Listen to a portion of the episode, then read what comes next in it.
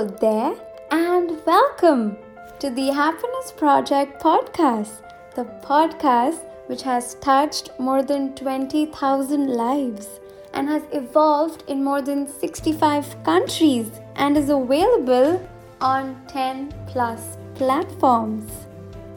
Please do subscribe and follow the Happiness Project so that you never miss a single episode on the show. You can also rate and write a review on iTunes, Podbean, Stitcher, or any other platform that you're listening this podcast on because your support will go a long way.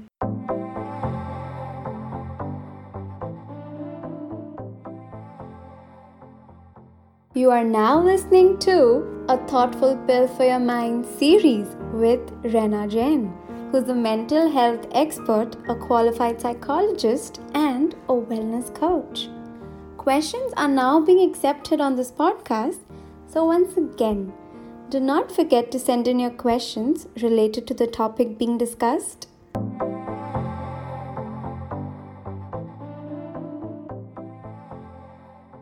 Who doesn't need a thoughtful pill for their mind? Not a literal pill, but you know what I mean. So, if you don't take the pill, the story ends. You wake up in your bed and believe whatever you want to believe. But if you take the pill, you stay in a wonderland, and I can show you how far the pill can take you.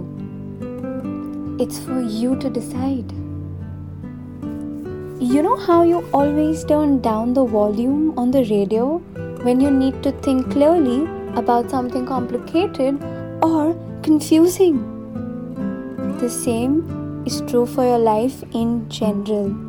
The noise you need to cut out to concentrate, that is the noise in your head. The busy, worried thoughts screaming over your better judgment. Turning down the radio refocuses your mind and offers you clarity when you need it the most. You don't really think about how or why this makes such a huge difference. You just know that it does. That is exactly what the significance of this thoughtful pill is about although it's not quite as easy as spinning the radio's volume dial. The good news is you can quiet your mind and train it to think more rationally simply by reminding yourself to do so every day. So, the Happiness Project is presenting you with some wonderful insights into rethinking mental health. Each and every episode of the series will remind you to take a step closer to taking care of yourself. So remember, there is absolutely nothing about your present circumstances that prevents you from making progress. So just take one step at a time. We have rounded up some in depth insights, meaningful conversations with some renowned guest speakers and chose the best mental health episodes in the series to help you through those low moments. We all need the pill, especially now. Now more than ever. So keep tuning in every week when the episodes are out because the moment you start listening to every single episode of the series, it will be very difficult for you to do otherwise. Welcome back to another episode on the Happiness Project. The coronavirus pandemic has created a lot of stress within each one of us. Life certainly took an alarming turn in March.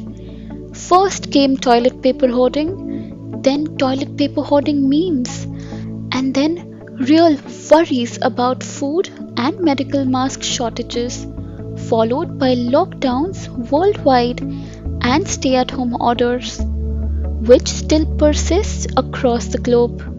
Finding ways to manage stress in an uncertain time like this is as essential as it is difficult. So much about this current situation is out of the average person's control, and it can be hard to know how to cope. Exactly why it's important to talk it out and know that you definitely are not alone. And on a global level, a lot of us are feeling this way. The coronavirus pandemic has forced all of us to confront something we all try to avoid, and that is uncertainty. Our routines, schedules, and favorite diversions. Eating out, sports, socializing with friends, travel, our jobs, and very identities have been cancelled, leaving us without touchstones to cling to in the face of a scary unknown. The sense of groundlessness has set off a spike in anxiety. What's going to happen to my health, my job, my family? Is takeout food safe? Will there be depression? Am I going to be so stressed all the time? How long will it be before we can return to normal? Coping with existential threats in the fog of so many unknowns is a major challenge for folks programmed to make life predictable and therefore more safe. The good news is we are resilient creatures. We will get through this too for one simple reason we always have. And in order to discuss this topic in more detail, I have with me a growing thought leader in the field of mental fitness. She is none other than Shirley Billson. She believes in the power of courageous rule breaking and is currently writing her first commissioned book for Routledge, challenging existing mental health leadership and performance in secondary schools. Through professional speaking and writing, participation in expert think tanks, workshops, private practice hypnotherapy, and coaching, she specializes in helping women in midlife to break out of limiting patterns of thinking and behavior that impact on every area of life and work. The result? They become stronger versions of themselves daring to do the things they never thought were possible, creating a ripple effect of positive change in relationships at work and at home. So let us now welcome Shirley Billson on the Happiness Project. Hi Shirley, how are you? I'm very well, thank you, Raina. How are you? I'm very well, thank you. It's such a pleasure having you on my show today. Well, it's a delight to be here. I'm really quite excited. Right. So, of course, we are going to be discussing about stress and anxiety and you know, everyone experiences stress and anxiety at one point of time or another. Whether in good times or bad, most people say that stress interferes at least moderately with their lives. So, how did you come to develop expertise in understanding and overcoming stress and anxiety? That's a great question. Uh, well, in terms of how I came to understand it, uh, I I kind of stumbled into training as a clinical hypnotherapist. Mm-hmm. It wasn't a long term career plan. I just fell into it and discovered how much I really loved it. Right. And we were taught both solutions focused hypnotherapy and uh, how the brain works. So, looking at the neuroscience of stress and anxiety. So, what that began to do for me was really unlock stuff that I hadn't really understood in my own life until then. I think, like most people, I would have episodes of struggling, mm-hmm. um, but not really understand why. You know, put it down to, and I think many people do this. There must be something wrong with me. Mm. This is a failing. This is something I've done wrong. yeah. And so, and so it was retrospectively, I could look back at my own life and think, oh goodness, I think maybe I had some kind of breakdown here, or I was clearly depressed there, or I was suffering from anxiety somewhere else. And, mm-hmm. and so that continues to inform me, and all the time I'm simultaneously working directly with clients on material that I've been trained to do. But also, you'll know that the more clients you work with, the more you learn. Of course. And you and you start to come up with, with different ways of approaching the, the same subject. Absolutely, absolutely. So, how exactly do you define stress? Stress is something that I define as a physical thing mm-hmm. because what I found less so now, now that mental health is more widely spoken about. Right. But traditionally, a lot of people would say, "Oh, I don't suffer from stress. It's not, that's not a problem I have." Which you and I know is not true. You know, Yeah. we all suffer from stress, and stress is a, a normal condition. Mhm, yeah. And so I explain to people that when I'm talking about stress, I'm talking about a physical, a physiological response Mhm. that my brain will trigger in response to some kind of emotionally driven event. Right. So, in other words, anything that increases my heart rate, my sweat production, um, shifts my digestive processes, all of this is governed within the brain in relation to stress. And so I explain to people that a lot of this is happening in the background. You have no aware- awareness of it at all, but it's happening nonetheless. Yeah. And really, the point at which people go, oh, I'm stressed and I can't cope, is the point when the levels have actually got quite high. And that's when most people go, oh, I'm stressed. oh yeah. Uh, so so I, I find that it is certainly helpful for me, and I think it's helpful for other people's understanding to, to appreciate that this is a physical thing, that there is no separation between our brains and our bodies. You know, you can't take your head off, put it on the bedside stand overnight. Uh, so, so I, yeah, I'm just trying to help people link this and saying that this is a physical thing. Absolutely. So, how can stress turn into anxiety? Again, this is for me. It could it could happen in any number of ways, but I think certainly people like you and me are familiar with um, the metaphor of a stress bucket Yeah.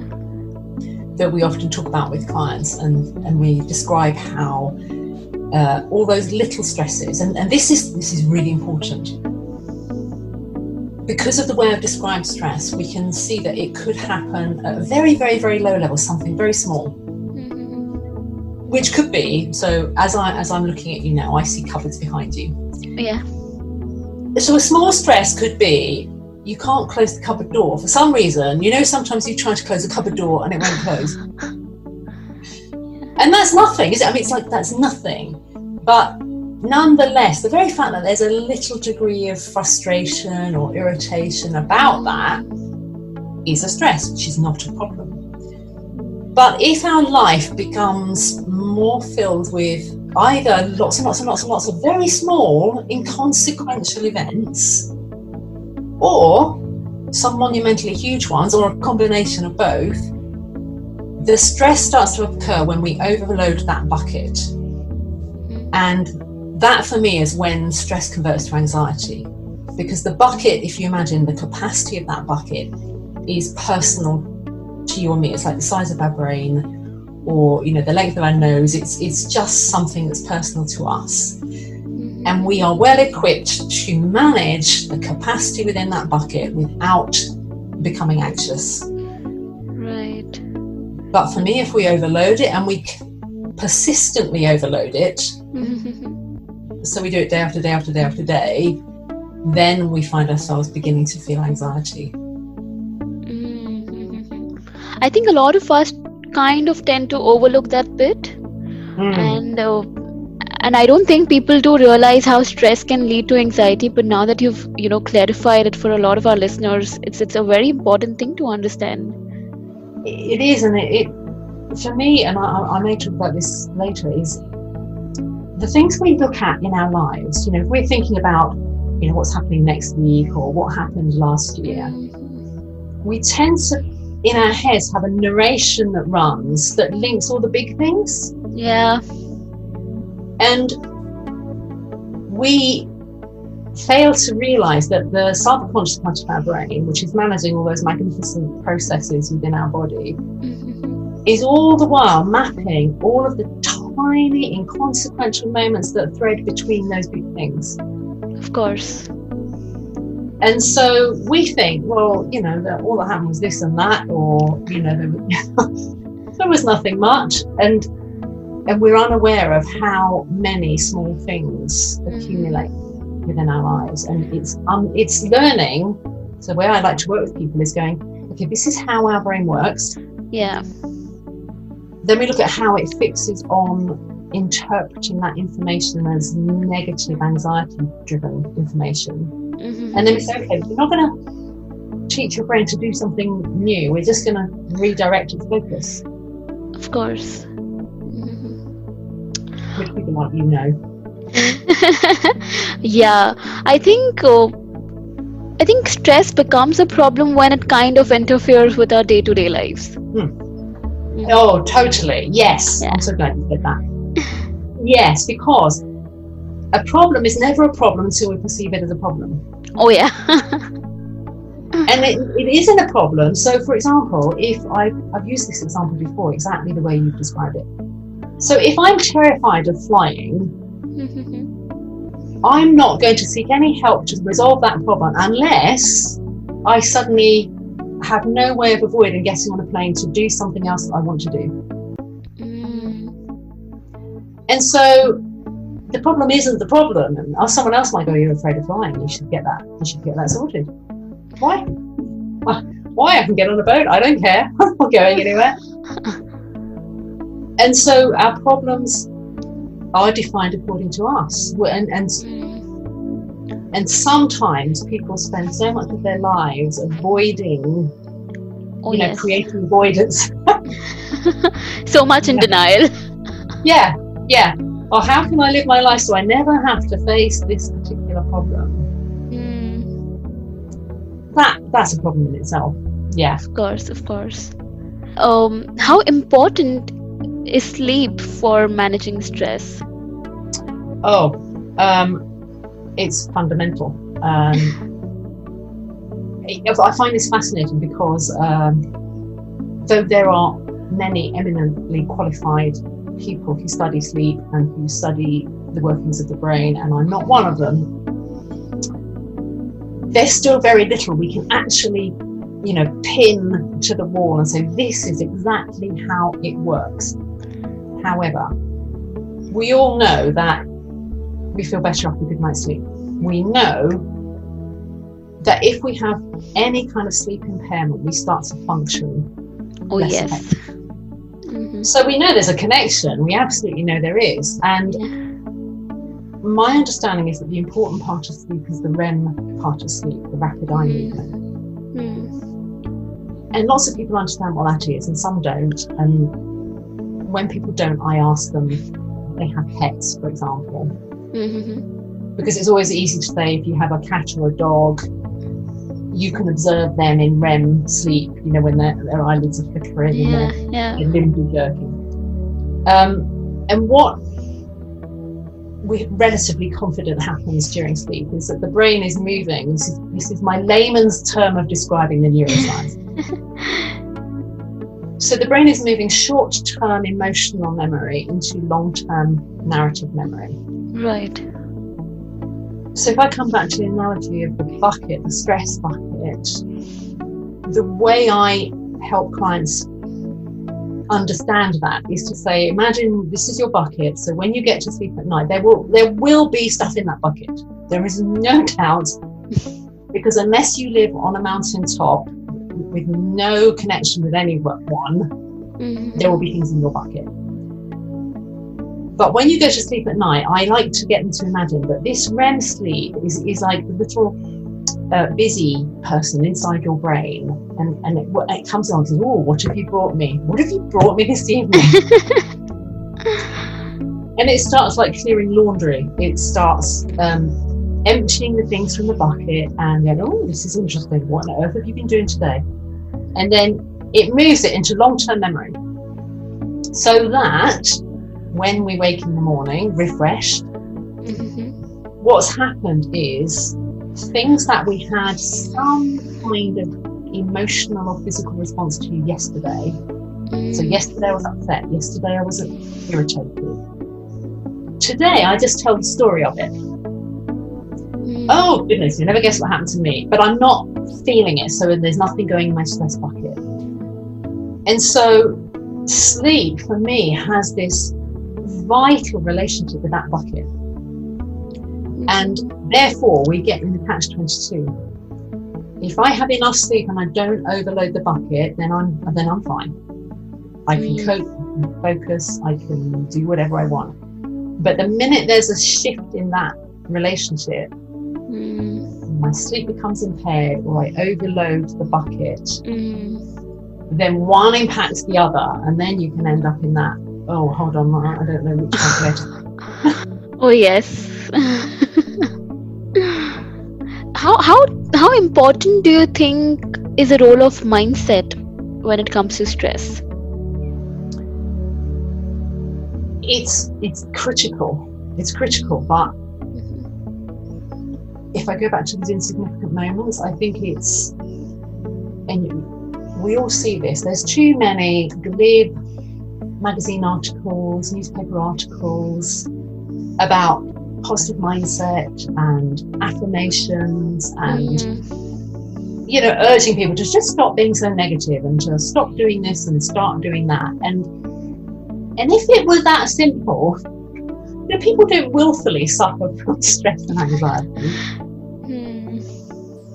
you know if it were as easy as just reading an article going right what you're doing wrong you know what you're doing the wrong Raina you just just being a bit negative about this. What you're going to do is start being a bit more positive.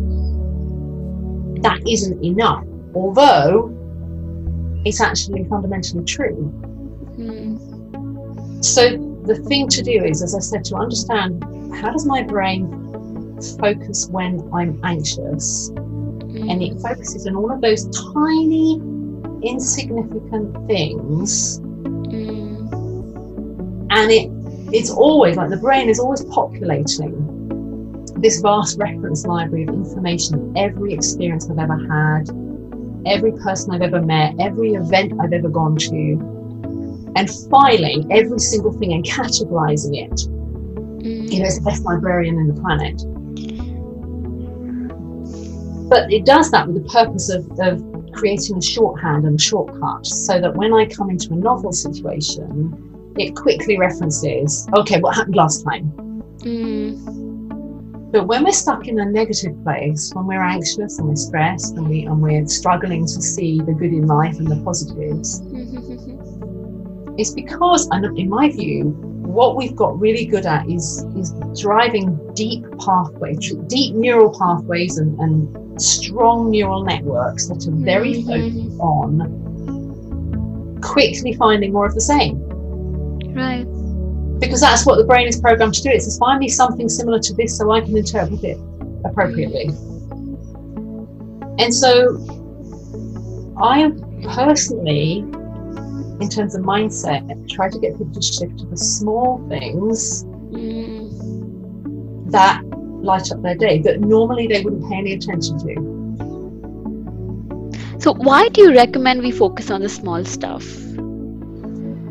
Because if we don't focus on the small stuff, the brain is is it has a tendency to focus on the negative anyway because it, it's at a primitive level, you know, in the amygdala, which is the primitive part of our brain, it's programmed for survival. Mm. So survival means to be on the lookout for things that might go wrong.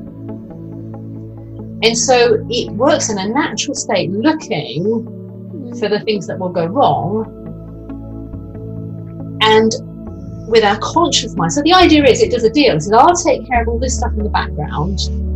You don't have to worry about things. So consciously, the deal is I then choose how I live my life and how I spend my time. Mm. But when it starts encroaching on the conscious mind because there's so much of it and we've overloaded, and then we can't do the things we want to do, then we start being driven to do more of the things that don't work for us. Mm. And one of the strategies to go back to mindset that's often suggested, and it might be just by your friends, but often by GPs, Mhm. is what you need to do take a break. You know, have a holiday, go visit some friends, get your hair done. I mean, none of which is possible under lockdown.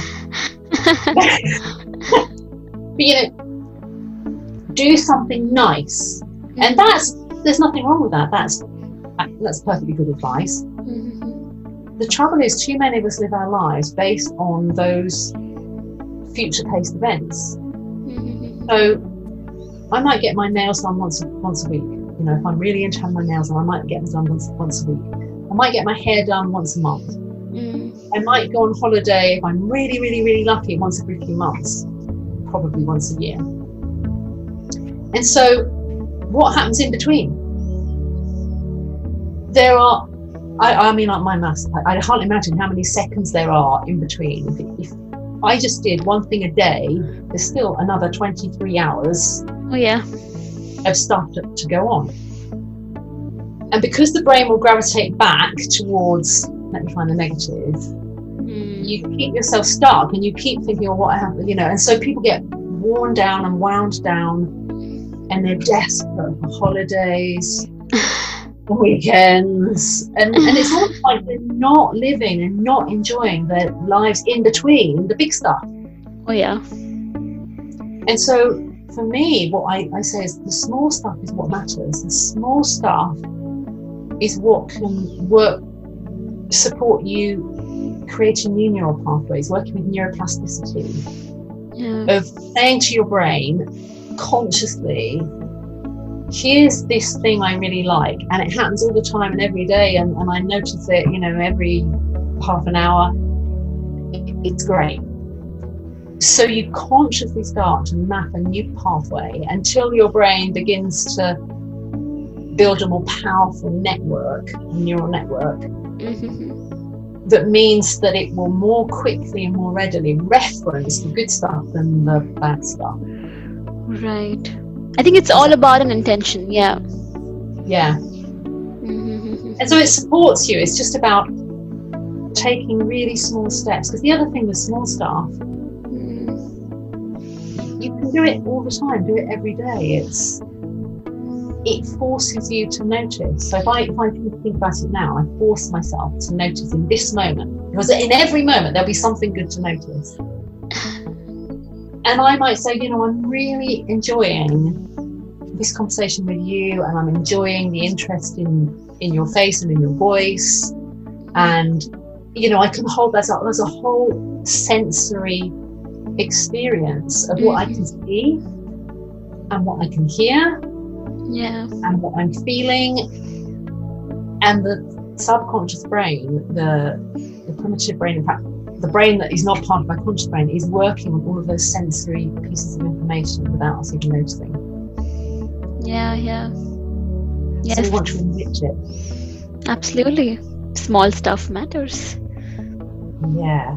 Yeah. Yeah.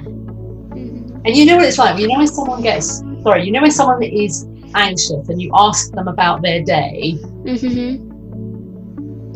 And then and then you think, oh no, because because they get on a roll, don't they? And Yeah. Yeah. And it might be just one thing, but they go on and on and on and on about their debt and, and just this thing that went really badly wrong. And if you let them, they could dive into the tiniest detail of what went wrong. Yeah. And so it's about creating a similar set of information about Mm. things that go right and go well. totally.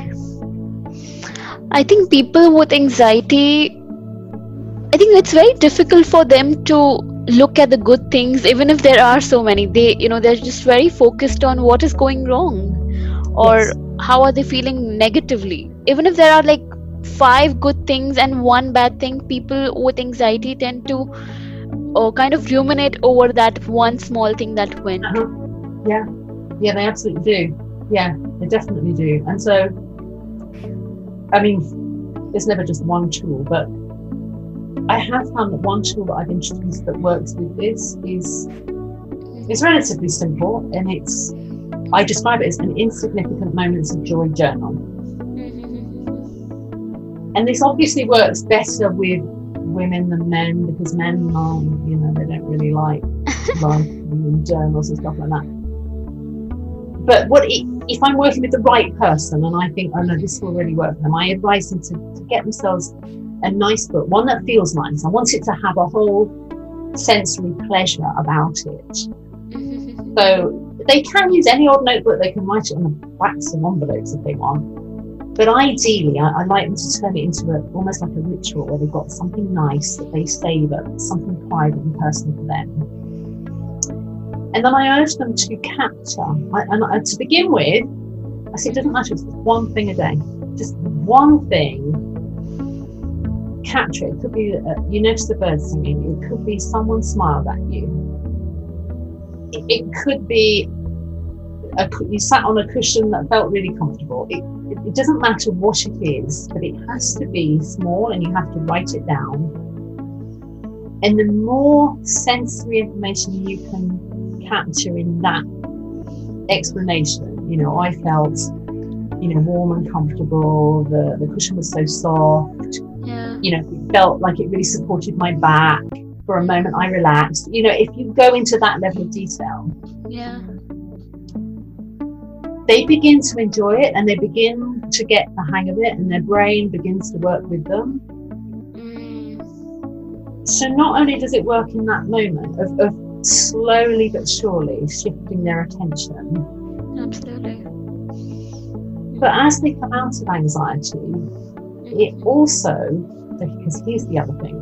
People come out of anxiety and they go, "Oh, you know, everything's great," and then they forget all those tools that got them there. Uh-huh. And then life happens, and invariably, you know, we'll get ourselves in a state of mm-hmm. But if you've got this, you've created this insignificant moments of joy journal, then you have a reference point to Absolutely. back. To keep coming back. Yeah. Yeah. And you open it up, and every time you read it, it takes your mind and your body back into that state. Yeah. That's lovely. I think journaling helps. It does help people a lot. I think it has helped me for sure. So, yeah. Yeah.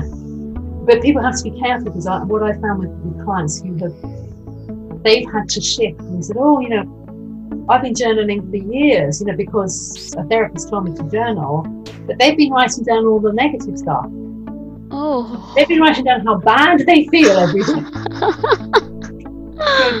okay, what are we to do? Just get rid of all of those.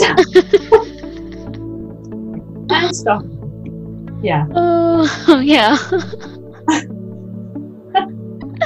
I I really had no idea about this thing. Like, do people really write like the yes, yes, yeah, they do, and they they think but it's cathartic because somehow getting onto the page they feel like is, is letting go of it rather than driving it deeper into the, into the brain. Do you think that stress underpins all mental health problems? I, don't want to shake the ground here, and uh, and there'll be much better qualified people that will disagree with me. Mm. Well, there's, but, but actually, we couldn't ever prove it one way or the other. In my view, it, it comes down fundamentally to an informed opinion. And my opinion is that I think it probably does.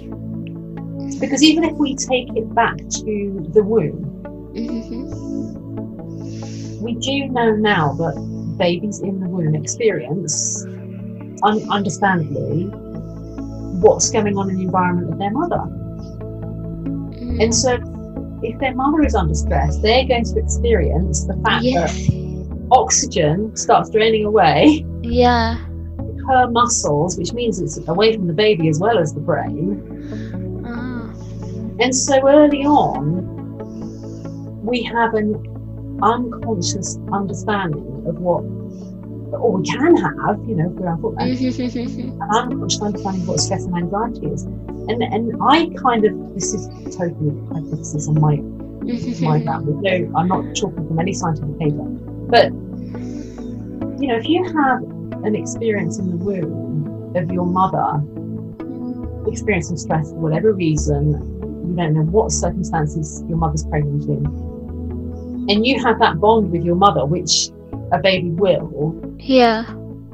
There's also a very good reason why you might be driven to seek out similar experiences in life because they connect you to your parent. And I'm hypothesizing massively here, but but I yeah, I think there's a good case to be made for instead of pathologizing everything and trying to symptomatically deal with a range of different conditions. I think there's a lot of power. I'm not saying it's the solution, but a lot of power in helping people understand that there are ways they can work with stress to enable them to mm. manage well mm-hmm. and use the neuroplasticity of their brain to move in directions they would like to go in. And that's mm. a massive simplification, I know. Absolutely. How can we become more fulfilled and happy simply by better managing our stress and anxiety? Well, I think that if we go back to the bucket, the bucket analogy, and I talked about um, the conscious brain is enabled Yeah. by relying on the unconscious brain to do all the all the other stuff. Like you just do all that, you know, digestion, breathing. I don't want to be bothered with that. We know that we will be able to focus Mm, and do what we choose to do. If you combine that with moving towards um, pos- a more positive mindset, where you're focusing on the small things that make you feel good, um, that does two things. So it's freeing up your mind to focus more, and it's opening up the possibility that actually good things could happen right. And so it, because I, I, you've probably worked with people in the past, but when you first work with someone who's very, very anxious and you say to them, so imagine a scale of 0 to 10. 10 is you feel incredible on top of the world and life couldn't get any better and not is, is the opposite. And they and they come back with a number like three. They couldn't even imagine what fulfillment looks like. They have no idea. Mm-hmm. Like they just, I don't know. Just, Yeah, yeah. look at you. But if you can start to free them from that anxiety by reducing the stress and helping them see some of the small things, gradually things open up for them. And so if you can get them up to say a, a number six out of ten, hmm. when they get to about six, mm-hmm. then things outside their experience start to open up in their minds then they start to consider, oh, well, that would be nice. And then if you're saying to them, okay, so that would be nice, what would you do? You know, what might you do today that would help you move towards to that? And then they start to, to sort of set goals for themselves. So- and I use that with a very small g. Mm-hmm. And so, arguably, mm-hmm. You can become more fulfilled simply by doing with stress because it allows your brain to entertain the possibility that fulfillment is something you could attain. Absolutely. Mm-hmm. According to you, what can we all do to start improving our lives starting today? Starting today. Yeah. Oh, well, hmm. you won't be surprised. I would suggest um, starting an insignificant moments of joy journal. Mm-hmm.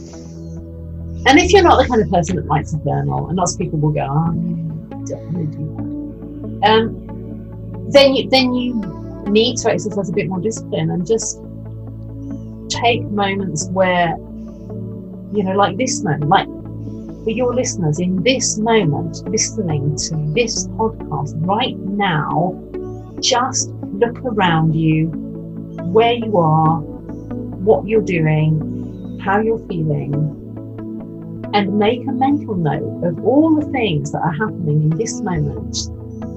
And if that's connected with a good feeling, then then what you're doing is you're feeding you- you're you're feeding your mind with reference points and you're saying to it, This feels good, find me more of this. So I know we get busy and those moments get lost, which is why I talk about the journey But if you can just be more mindful, and I'm not sure mindfulness, then that's a start. That's a start. I, I would urge anyone to meditate every day, but I'm talking beginner stuff here. um, and I would say just start there. Start by noticing when you feel good. What is it that's making you feel good? How do you feel good? Where where do you feel good? Right.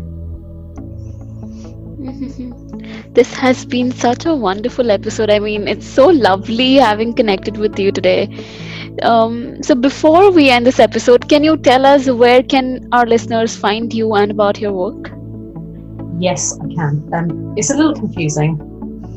My, my, website is called, and it's a bit wordy as well. So it's the mental wealth, not health, but wealth mm-hmm. factory. Okay. You'll also find me on Facebook under the Mental Wealth Factory. Right. My podcast, though, confusingly, is called Rebellation. Yes. Credibility. But the best way to search for me is actually under my name. If you just Google Shirley Billson, mm-hmm. I'll pop up. oh, lovely. I'm of course going to mention your details in the show notes, so I'm sure listeners can find you directly from there in case you know. Yeah. yeah. Yeah. Right. Thank you. Thank you for being a part of my lovely show. I mean, having you was such a pleasure and a joy. Thank you. Oh, thank you. Well, it was really nice, really nice to be on your show and uh, sit on the other side of the fence. But thank you for being such a lovely host. thank you. Thank you for joining the Happiness Project podcast. Stay tuned and make sure you never miss a single episode of the show by clicking the subscribe button now. This podcast is made possible by listeners like you. So, thank you for all your support.